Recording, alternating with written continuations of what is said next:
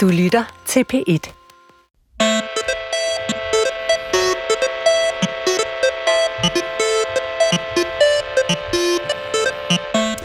Familie kan være en skrøbelig konstellation. For hvor stærkt er blodets bånd i grunden, når sygdom og økonomisk ruin stikker en kæp i hjulet på far, mor og børn i dylden? I dag er der i landets biografer premiere på den nye danske spillefilm Bedre Tider af Milad Avas. Her møder vi tre voksne brødre, der står tre meget forskellige steder i livet. Men sammen bliver de tvunget til at hjælpe deres far, en bager i landsbyen Ramløse, som efter deres mors død er endt i uoverstigelig gæld.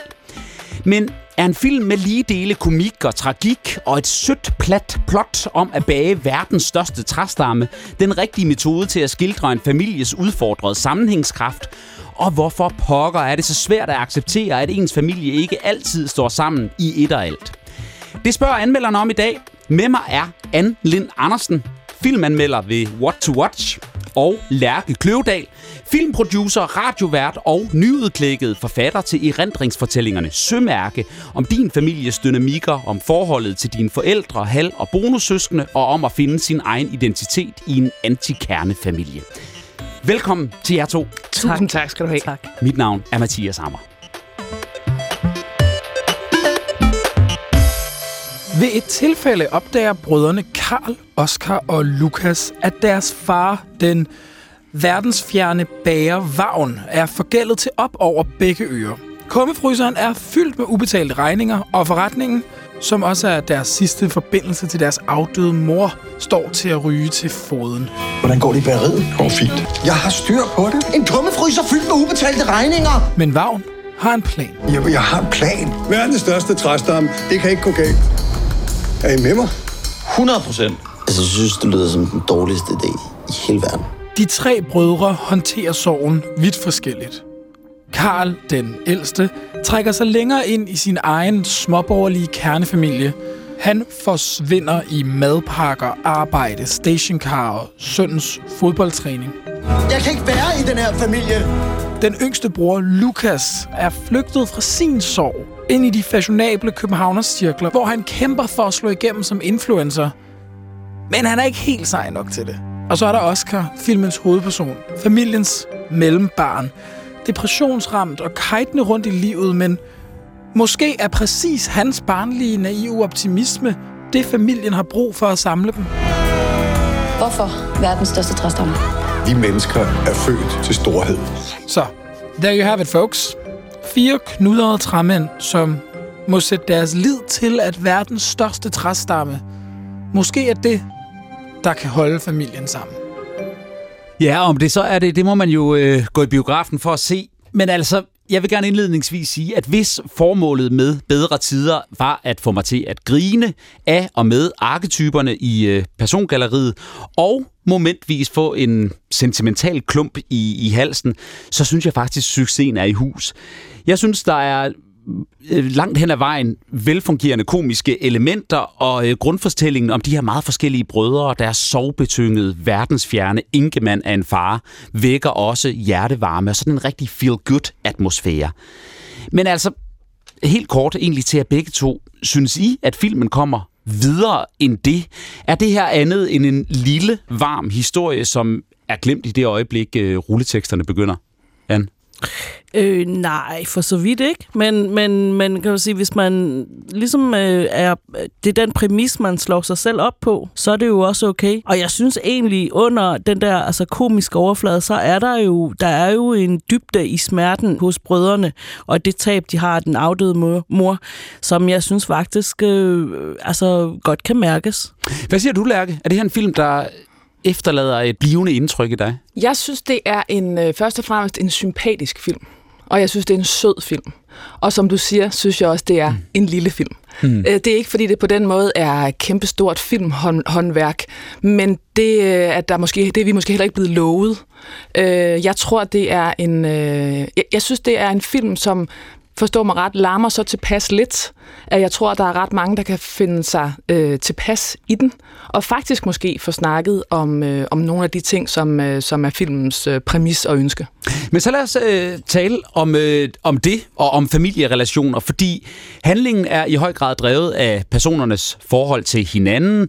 Vi har storebror Karl, som både er lidt afvist, men samtidig er nødt til at gå ind og agere far for sin egen far, øh, som altså Vagn Bæren, som er ret distanceret. Så har vi et mellembroren Oscar, der... Øh, der, der er sådan lidt øh, skævt til stede i livet og kigger på sin far med, og sine brødre også med nærmest sådan bedårende, forelskede øjne. Skildrer den her film troværdige familierelationer? Lad os begynde med dig, Lærke. Altså, jeg synes, øh, man kan sige, øh, sådan dramaturgisk, så kan man i hvert fald sige, at det er nogle karakterer, som sådan går OP op. Øh, altså, øh, som, som, øh, som, som øh, måske er lige lovligt øh, karikeret. Men på den anden side, så kan man jo godt se, hvad det er, de vil, og hvad det er, de skal sammen, og hvad det på en eller anden måde er, de forsøger at øh, repræsentere i de familier, vi alle sammen kender. Jeg tror i virkeligheden, jeg synes, at uh, når du kalder den en feel-good, tror jeg faktisk, jeg synes, det er det, der er problemet. Det er, at lige præcis feel-good-delen, synes jeg, fungerer mindre godt. Uh, men, uh, men jeg synes, det den jo uh, rammer uh, fint, det er de roller, vi i alle familier øh, enten får, eller har, har taget, eller er blevet givet, mm. øh, og hvor meget vi faktisk bruger en stor del af, af vores liv på at forholde os til de roller, og måske kæmpe imod dem. Hvad siger du, en feel-good-film? Øh, ja, det er det jo helt høj grad. Den har et lille problem mellem, at den er spændt ud mellem to genrer, nemlig komedien og dramaen. Ja. Og komedien har det jo med at skulle overdrive tingene, og dramaet vil helst øh, have, det tingene er underspillet, for at det virker mest realistisk. Og de to ting trækker filmen i hver sin retning, og det, det, bærer, det bærer den også præg af nogle steder. Jeg vil så sige lige præcis familierelationerne, som du spurgte til. Altså, der, der synes jeg faktisk, at filmen lykkes med at tegne tre forskellige, vi kan godt kalde dem arketyper, men tre forskellige brødrekarakterer, som jeg tror rigtig mange kan relatere til. Altså, om man er storebror eller mellembror eller, eller lillebror, ikke? Altså, så er der Mellembroren her nikker i hvert fald, det kan jeg sige dig. nogle karaktertræk, som alle kan forholde sig til. Og det synes jeg faktisk, filmen øh, lykkes ret godt med at skildre. Skal vi græde med dem, eller skal vi grine af dem? Vi skal jo begge dele, ikke? Altså. Og så synes jeg, der, som, som jo også er, er filmens ærne, altså der, der er et ønske om at kalde tingene ved rette navn. Der er et ønske om, lad os nu sige det, som det er, i stedet for, hvordan de altid har bare har været. Øhm, øh, og, og, det, og det tror jeg jo alle sammen, vi skal spejle os i, især i den øh, juletid, hvor Ja. vi sidder rundt om, øh, om silden og risalamangen. At, øh, at, at, det, at der er noget ved det, ved at sige det højt. Øh, lad os snakke om, hvordan det er, og, og den her rolle har jeg faktisk ikke lyst til at have mere. Jeg har aldrig synes, jeg var særlig god i den, eller jeg er træt af at have den, eller der er ingen anden, der gider at overtage mm. den. Ja, ja fordi øh, altså filmens udgangspunkt er jo, at moren er død, hun øh, havde kræft og, og, og døde nogle år tidligere, og i virkeligheden er familien jo gået i opløsning af det. De har ikke besøgt deres far meget længe. De her brødre er ekstremt forskellige, og de står jo alle sammen med en sorg. De har mistet deres mor, og de har svært ved at finde den der øh, familiære sammenhængskraft. Ja, det er jo, altså på den måde er det jo også en film om sorg, altså som, mm. som et undertema, der kører, øh, og som øh, filmen berører det kun meget, meget lidt, men i virkeligheden er det jo det, der er på spil, fordi de er fire mænd, der blev også sagt i indledningen, de er fire knudmænd, ikke? Mm. Altså, og det er jo også en del af det, de kan ikke finde ud af at tale sammen. Det synes jeg faktisk er et ret interessant spænd, som man filmen altså godt kunne have, have undersøgt mere for min skyld. Øh, nemlig det der med, at hvad er det, det gør, når man er fire mænd, der ikke kan finde ud af at tale om følelser sammen i en familie, og hvad gør det, når man der, ligger, der, der, der står stor, en stor elefant i rummet, som de ikke kan tale om, nemlig morens død, og hvordan det har påvirket dem hver især. Øh, det, det synes jeg faktisk er en af de, øh, af de gode ting i, i filmen. Jeg kan faktisk helt grundlæggende ikke. Nu siger jeg, at jeg sidder og griner med og synes, det er en hjertevarm film. Men, men jeg har grundlæggende svært ved at forstå genren. Den her sådan tragikomiske, eller du siger en, en blanding af en komedie og et drama. Mm. Altså, hvad opnår filmen ved, at vi samtidig griner? Jamen, det er, at du får, altså, øh, opnår, at der kommer flere følelser i spil. Øh, den komiske situation løsner lidt op, og så kan du sådan lige trække vejret lidt igen, ikke? Og så kommer der, så er der måske nogle tårer, der presser på øh, øh, lige om lidt, ikke? Jeg synes også, altså, der er nogen, nogen steder fungerer komikken rigtig, rigtig godt, og så er der andre steder, den har problemer, og det er meget dialogen, øh, hvor den har sådan noget, jeg kalder det dødvande øh, replikskift, eller dialog, sådan noget, øh, jo du har, nej jeg har, jo du har, nej jeg har, så kører den sådan der, det er jo også en uendelighedsdialog, ikke? Og, øh, der ikke fører op til nogen punchline. Og, og det er jo sådan noget, man prøver at undgå i film, fordi at det ikke rigtig fører til, ja. til noget. Og du griner og nikker, Lærke? Jamen, det er, jo, det er jo fordi, jeg synes, det er spot on beskrevet. Øh, og i virkeligheden er det som om, altså øh, hele sådan ambitionens eller, eller instruktørens eget tydelige aftryk, synes jeg i virkeligheden først starter det sidste kvarter. Øh, og måske derfor er den også perfekt til julen, fordi at man kan også få så en lille lur, en, en 10 minutters tid ja. Øh, i løbet af den første time tid, uden at man på den måde bliver hægtet af, og det kan jo være ret oven på en julefrokost. Ja, det kan det, og afslutningsscenen foregår i øvrigt i, i jul. Det, ja. det kan vi oh, ja, vende tilbage ja. til. Men der er jo hele træstammen. Taler du om den nu, eller hvad? Ja, det havde jeg faktisk tænkt mig. Ellers er vi altså Jamen, nej, nej, fordi jeg vil egentlig gerne komme med nogle eksempler, så vores lyttere kan fornemme de her komiske elementer. Altså fordi, der er jo sådan nogle grotesker undervejs. Vi har øh, motionscyklisten, som selvfølgelig er spillet af vidunderligt øh, glatte, øh, good-looking Kasper Philipson, som kommer ind i sit lykratøj og sværger, at han kun vil købe brød hos bagervagn, lige indtil han bliver opdaget i at stå nede i supermarkedet i, i Ramløse og købe supermarkedets øh, brød og bliver jagtet rundt i, i hele butikken. Vi har også øh, den her scene med den ældste Karl og den yngste bror Lukas, der skal løbe om kap i den der ret gudsforladte håndboldhal. Og, og øh, Karl er sikker på, at han kan vinde, og det gør han ikke, fordi han har brystkræft, hvilket jo er ret forfærdeligt, men også på en eller anden måde er grotesk, fordi det er en, en sygdom, der er så forbundet med at være kvinde. Og, og så, det der element, at vi også skal have foldet ud, jamen mænd kan altså også godt få brystkræfter. Og det der, at hele plottet skal løses ved at lave en fucking træstamme, der skal i Guinness rekordbog. Altså, kan I lide den her humor? Altså, jeg synes faktisk lige præcis de der scener, du beskriver nu, Mathias, det, det, det var i hvert fald det, der ramte mig på min lattermuskel. Ikke? Altså, det synes jeg var ret sjovt. Øh, der er som et mere sådan et grundlæggende øh, problem med, at træ, det at lave træstammen ligesom starter med at være målet ja. mm. øh, i, i filmen. Motoren. I motoren. Ja. Og så ender det med bare at blive midlet. Altså det er lidt som om, det er sådan lidt fæsen, at vi arbejder os op ad bakken til det her store endemål, nemlig træstammen. Og, og vi så, ser den dårligt, så, når den så endelig... Præcis, så bliver den lavet, og så bliver den nærmest forbigået, og så cykler vi forbi den hurtigt. Ikke? Altså, der, der er sådan noget underligt uh, i manuskriptskrivningen, som, som lige halter lidt. Ikke? Men jeg synes, de der enkelte scener og, og, og nogle af karakteristikerne er faktisk ret sjove. Ja. Er det en særlig dansk film, det her? Er det en særlig dansk humor, der, øh, der bliver foldet ud? Øhm, den, den bruger i hvert fald selvfølgelig nogle virkemidler, som, øh, som, som vi kender rigtig godt. Hvis den, hvis den er noget særligt, så synes jeg måske mere, at den har et uh, lidt mere sådan tv-seriegreb, end den i virkeligheden har et, uh, et sådan spillefilmsgreb. Altså lidt på samme måde, det er noget, vi godt kunne gå ud og ind af. Der er mange af de her scener og karakterer, som, som sådan set også godt kunne været fordelt over en 5, 7, 8, 26, 28, 103 afsnit. ja. Øh, det er sjovt, fordi på den ene side så er det en film, der ved ret, ret meget, og på den anden side så er det en film, der ikke ved det helt store. Betyder det, at du ikke bliver rigtig rørt af den? Jeg, øh, jeg blev, øh, jeg blev rigtig rørt det sidste kvarter. Ja, og det er jo også i det sidste kvarter, nu skal vi ikke fortælle, hvad der sker i, i, i det sidste kvarter, men øh, du, som har beskæftiget dig så meget med familiedynamikker i din, i din egen familie, kan du, kan du genkende det familieportræt og de familiekarakterer, der, der bliver udfoldet i persongalleriet i filmen her? Jeg kan i hvert fald genkende, at der er, der er noget med de roller, vi, øh, vi bliver givet, og, øh, og lige præcis den sætning, eller den, øh, det verbum, øh, er, jo, er jo det, der på en eller anden måde er hele humlen. Fordi er det noget, vi bliver givet? Er det noget, vi har taget? Hvor, hvor starter den rolle?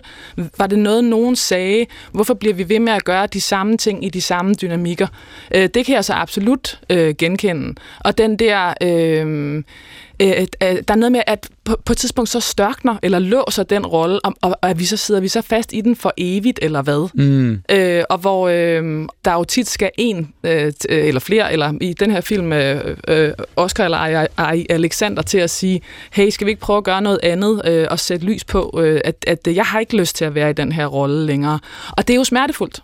Det er jo smertefuldt at gøre noget, vi ikke kender. Det er smertefuldt at gøre noget nyt, fordi det er uvandt, og fordi vi ikke ved, hvad der kommer bagefter øh, den øh, omstrukturering øh, af, af roller. Ja, og det er ret tydeligt at mærke, at lillebroren, Lukas, i hvert fald har det enormt svært i det. Han føler sig jo virkelig sat i bås.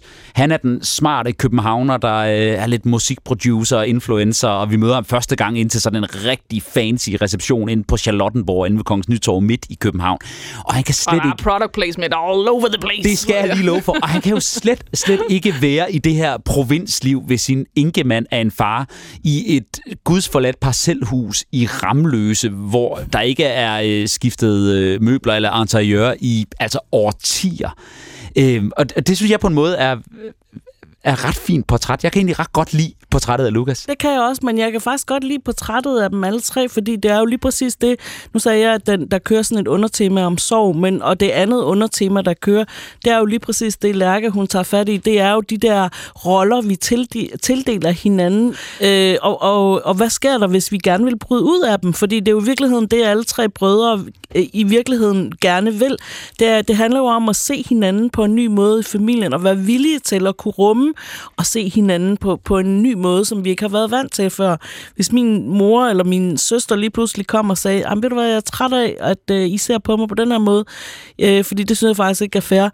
Øh, altså, det, vi, det er jo så forbundet med risici, at det kan jo skabe oprør. Det er også fordi, vi har en, vi har en eller anden idé om, at øh, i familien, så ved vi altid bedst om hinanden. Mm. I virkeligheden, så er det den, øh, den ramme af alle de øh, øh, rammer eller, eller arenaer, hvor, mm-hmm. hvor det er allersværest at ændre os. Det er som om, at i, i alle de arenaer, vi skaber i resten af vores liv, der er sådan udviklingspotentialet i virkeligheden ret stort. Men i familien har vi en eller anden idé om, at, øh, at, at fordi selvfølgelig man har kendt hinanden alt, altid, så ved vi også bedst underforstået, øh, bliv nu lige her. Øh, det kan der være alle mulige gode ting at sige om, øh, fordi der også netop er basen og trygheden og en fornemmelse af at hvad vil jeg, nok også forhåbentlig blive accepteret, som man er. Men der er også det modsatte, at lige præcis den her arena er vildt usmidig i forhold til alle vores andre arenaer. Nej, og julen står for døren. Kan vide, hvor mange der øh, går og, øh, og græmmer sig og tænker, åh oh, nej, nu skal jeg hjem og indtage men, den rolle, jeg egentlig gerne vil ud af, men har haft i familien ja. i årti. Men det er jo det, der er problemet til julen. Det er jo lige præcis, at, at familie bliver tvunget til at være sammen, og så indgår man, så falder man i de der gamle roller, som man er blevet tildelt, som man måske føler som en spændetrøje, og så øh, føler man alle de andre øh, øh, ser en for, for snært, og så øh, vil man gerne lidt gøre oprør, og så vil man gerne lidt ud af dem, og alligevel så falder man i fælden, ikke? Jeg synes jo også noget af det interessante, fordi de her brødre, de er de her arketyper, og vi kan mærke, hvor deres plads er, og hvem der, hvordan de gerne vil, vil ændre på det. Men faren, som i øvrigt bliver spillet af Lars øh, Brygman, er, det, det er jo hans karakter, den er jo nødt til i den her film for alvor at forandre sig, fordi det er ham, der har været autoriteten, det er ham, der har opdraget børnene og ligesom været, været klippen i familien. Og nu er han kommet ind i sin tredje alder, og han er blevet enkemand, og nu er det ham, der har brug for hjælp. Altså, jeg, jeg forstår, hvad du siger, der er en, der er en udvikling, der er nødvendig, men, men øh, øh, jeg, jeg tænker ham egentlig som relativt statisk. Jeg, jeg er med på, at, at dramaturgisk, så har, der, så har der bestemt været en udvikling, men det er jo de tre drenges udvikling, som er, det, er den centrale. Jeg, på en eller anden måde, så fyldte han mindre mm. øh, for mig i, øh, i, øh, i fortællingen, eller i filmen. Noget, der i hvert fald er indiskutabelt i filmen, det er, at det er mænd, mænd, mænd, mænd, mænd i hovedrollen. Og det er jo meget, øh, jeg lige vil sige, anti øh, Vogue. Det her, det er, det er simpelthen det er en øh, film, der er besat af en rolleliste af hvide øh, midalderne mænd. Øh, og, og, og det kan man jo mene om, hvad man vil, men øh, det centrale i filmen er vel på mange måder også kærligheden mellem mænd. Altså, hvorfor er der ikke en søster med i det her øh, søskende forhold? Det er en film, der handler om fordi så ville det have været hende, der skulle tale om alle følelserne. Ja. Jamen, er det, er det virkelig der, vi er? Altså. Så havde det været det, castingen var, ikke? Altså, så havde det været hende, der skulle, øh, der skulle låse op og formidle og massere øh, de følelser, der var rundt omkring bordet. Øh, ligesom mm. moren måske givetvis har, har, har gjort det, før hun døde. Og, det er og så det, er der jo en kæreste, ikke? Altså, den jo. mellemste bror får jo lidt en uh, love interest, ja. spillet af Johanne Milan i Øres. Fuldstændig forrygende god. Ja. Og som i filmen er... Øh, er journalist i øh, Ugebladet i Gribskov Kommune. Også en lidt usædvanlig sidehistorie med nogle døve forældre. Jeg vidste ikke, hvad vi skulle bruge den til. Det var meget cute. Men hun blev det der, hun blev den der, der messerer lidt øh, og får løsnet den der situation, som i hvert fald den mellemste bror. Han blev jo ligesom katalysator for, at, at udviklingen sker. Ikke? Men det synes jeg, altså det er da også et meget stereotyp portræt. Der kommer en kvinde ind, som ligesom bliver katalysatoren og får sat nogle tanker og nogle analyser om familiestrukturer i gang. Der er en anden kvinde, det er... Karls søst, eller Karls øh, kone. Ja, der er Karls kone. Og så er der øh, pædagogen hen i børnehaven, hvor øh, morens, den afdøde mors kollega, hvor øh, børnene også selv har gået i børnehave, som også kan finde ud af at tale med Oscar og tale om følelser. Men altså, er det der, vi er i en, øh, i en dansk film i slutningen af 2023, at alle mænd er træmænd, og de få kvinder, der får lov til at blande sig i øh, rollelisten, det er dem, der, øh, der skaber hjertevarme og skaber følelsesmæssig udvikling. Så kigger vi på en ja. ja, men det er det åbenbart i den her film. Altså, det er jo man jo nødt til ligesom at, at tage udsagnet for, øh, det det er. Øh, og kan man sige, det er en lille smule reaktionært? Jo, måske, men jeg synes egentlig, som jeg indledningsvis sagde, at jeg synes faktisk, der er noget interessant i at tage, det, tage temaet op omkring mænds manglende evne til at kunne tale følelser. Øh, fordi det, det er et problem øh, i, og i mange forhold, og det tror jeg jo rigtig mange vil kunne genkende til derude. Så, ja, og, det, de, og de har en konkret sorg, som de faktisk ikke kan bearbejde, øh, synes jeg er et godt eksempel på det. Mm. Lad os øh, sætte anmeldelsen af bedre tider på hold for en stund, fordi vi skal lige have delt tre julegaver ud. Tre anbefalinger, en fra os hver til øh, alle lyttere, der vil have inspiration til andet, man kan læse eller se eller lytte til eller opleve, som også beskæftiger sig med familie og familiedynamikker an. skal vi ikke begynde med en anbefaling fra dig? Jo, og jeg er jo filmmenneske, så jeg har jo taget en film med, som man kan glæde sig til, som får premiere biograferne 25. december i julen. Det er uh, The Iron Claw, uh, og nu når vi taler syge, uh, dysfunktionelle familiedynamikker, så må man i høj grad sige, at det er i hvert fald også uh, til stede i den film. Den handler om den meget legendariske von Erich-familie, som var en stor wrestling-familie i USA i 80'erne, og øh, der har vi altså en stor giftig patriark, som tvang sine øh, sønner til at blive wrestlere alle sammen øh, i en grad, hvor, de, øh, hvor man nærmest, altså man talte om, at familien havde en forbandelse, fordi det gik dem så galt ud af i seks brødre, og i filmen er det kun fem, men de var seks i virkeligheden. Så er der en, der dør som barn, og to, der begår selvmord som voksne, og den fjerde får amputeret sit ben øh, øh, øh, i en motorcykelulykke. Og de kæmper med den der store øh, far, som har en meget stereotyp opfattelse af, hvad maskulinitet og mandighed er. Og så får man altså en uh, Zac Efron, der leverer sin karrieres bedste præstation. Altså, glem High School Musical. Yes. nu kommer The Iron Claw. Der kan man tale om en rolle, man, øh, man aldrig har Ja, det, ja, det er som at ja. ja. har spillet med i Massador. Øhm, The Iron Claw. Ja. Det lyder som en rigtig hyggelig lille julefilm. Giftig satan af en julefilm. tak, Anne, for det. Med sådan, nogle glinsende muskelmænd. Der er meget, meget store muskler i den film, og mange bare overkroppe og speedos. Ja, yeah, I like. Det, øh, det lyder skønt. Kan du uh, stikke den, Lærke? Har du også og, og, så, speedos? og så til noget helt andet, ja. skulle jeg så sige. en anbefaling ja, for dig, tak. Jamen, jeg i virkeligheden vil gerne anbefale et, et menneske. Uh, det er den uh, journalist og forfatter, der hedder Maj My Humaydan, som har skrevet uh, en af uh, årets mest uh, omtalte og sælgende bøger, der hedder Ærø-manifestet. Og uh, hun, Maj My Humaydan tager udgangspunkt i sit eget liv. Uh, og uh, den har fået meget omtale i år, og det har jeg egentlig oplevet, at den har fået lidt skingert. Fordi mm. det, hun egentlig gør, det er, at hun taler relativt stilfærdigt om, hvordan hun godt kunne tænke sig at leve sit liv med sin familie. Hun er flyttet til Ærø. Øh, men ja, hun, hun er har... simpelthen endt i orkanens øje i en uh, politisk debat. Det skal jeg love for. Ja. Og det, der tiltaler mig, det er øh, lavmæltheden. Jeg synes, at, at de her år er begyndelsen på en anden måde at snakke sammen på. Og bogen, øh, bogen skal man, og kan man selvfølgelig læse, men jeg synes i virkeligheden mere, at det er lyt til mig, My Humaydan, øh, og, og det øh, med far for sådan en guru, øh, hvad hedder det, øh, øh, øh, øh hvad hedder sådan noget udskam, så den vil de, færreste få bliver på sig. Men, men jeg synes simpelthen, hun er et af de viseste mennesker, øh, jeg har lyttet til i år. Mm. Mig, My Humaydan. Lyt til mig og øh, læs Ærø-manifestet. Tak for det, Lærke. Jeg har også en øh, bog øh, anbefaling med, og øh, nu kan det være, du rødmer, Lærke, fordi jeg har den her. Det er en bog, der udkom for et par måneder siden. Den hedder Sømærke, og forfatteren hedder Lærke Kløvedal. Det er nemlig din bog, Lærke. Og det er en af de mest øh, rørende og identifikationsskabende øh, læseoplevelser, jeg har haft i år. I, øh, nu taler jeg lige om dig i, i, i tredje person her, i bogen, øh, bogen tager udgangspunkt i, at øh, Lærke Kløvedals far, den i Danmark verdensberømte søfarer, eventyrer, tv-vært og forfatter, Troels øh, Kløvedal, dør.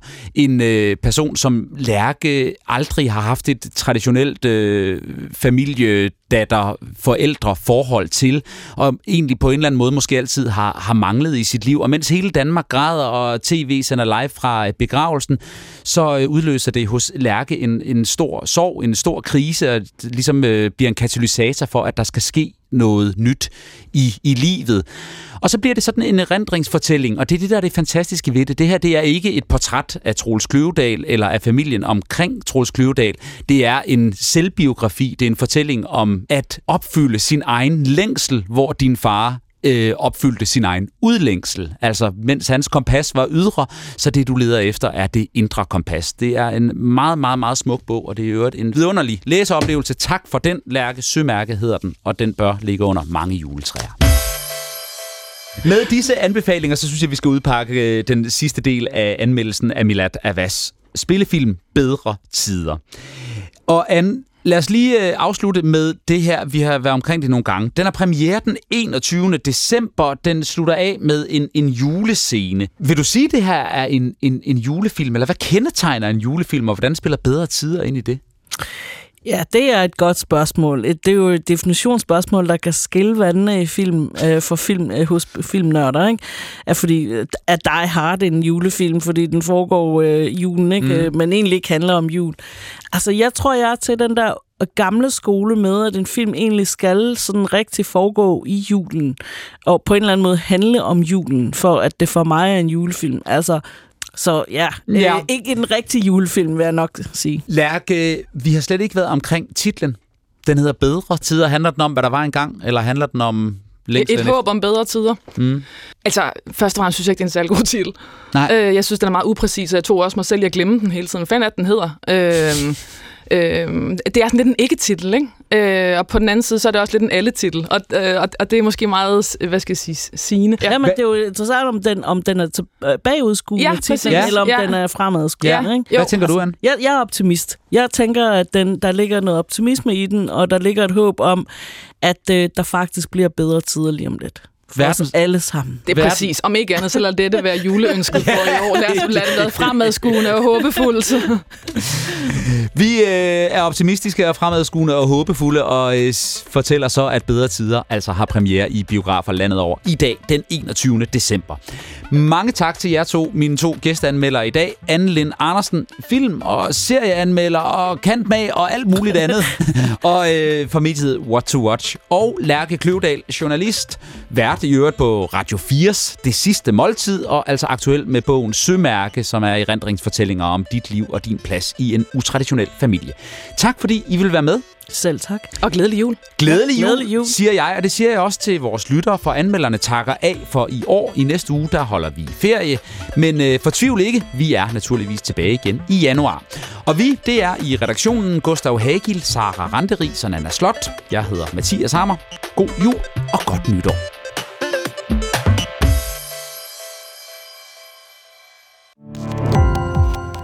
Gå på opdagelse i alle DR's podcast og radioprogrammer. I appen DR Lyd.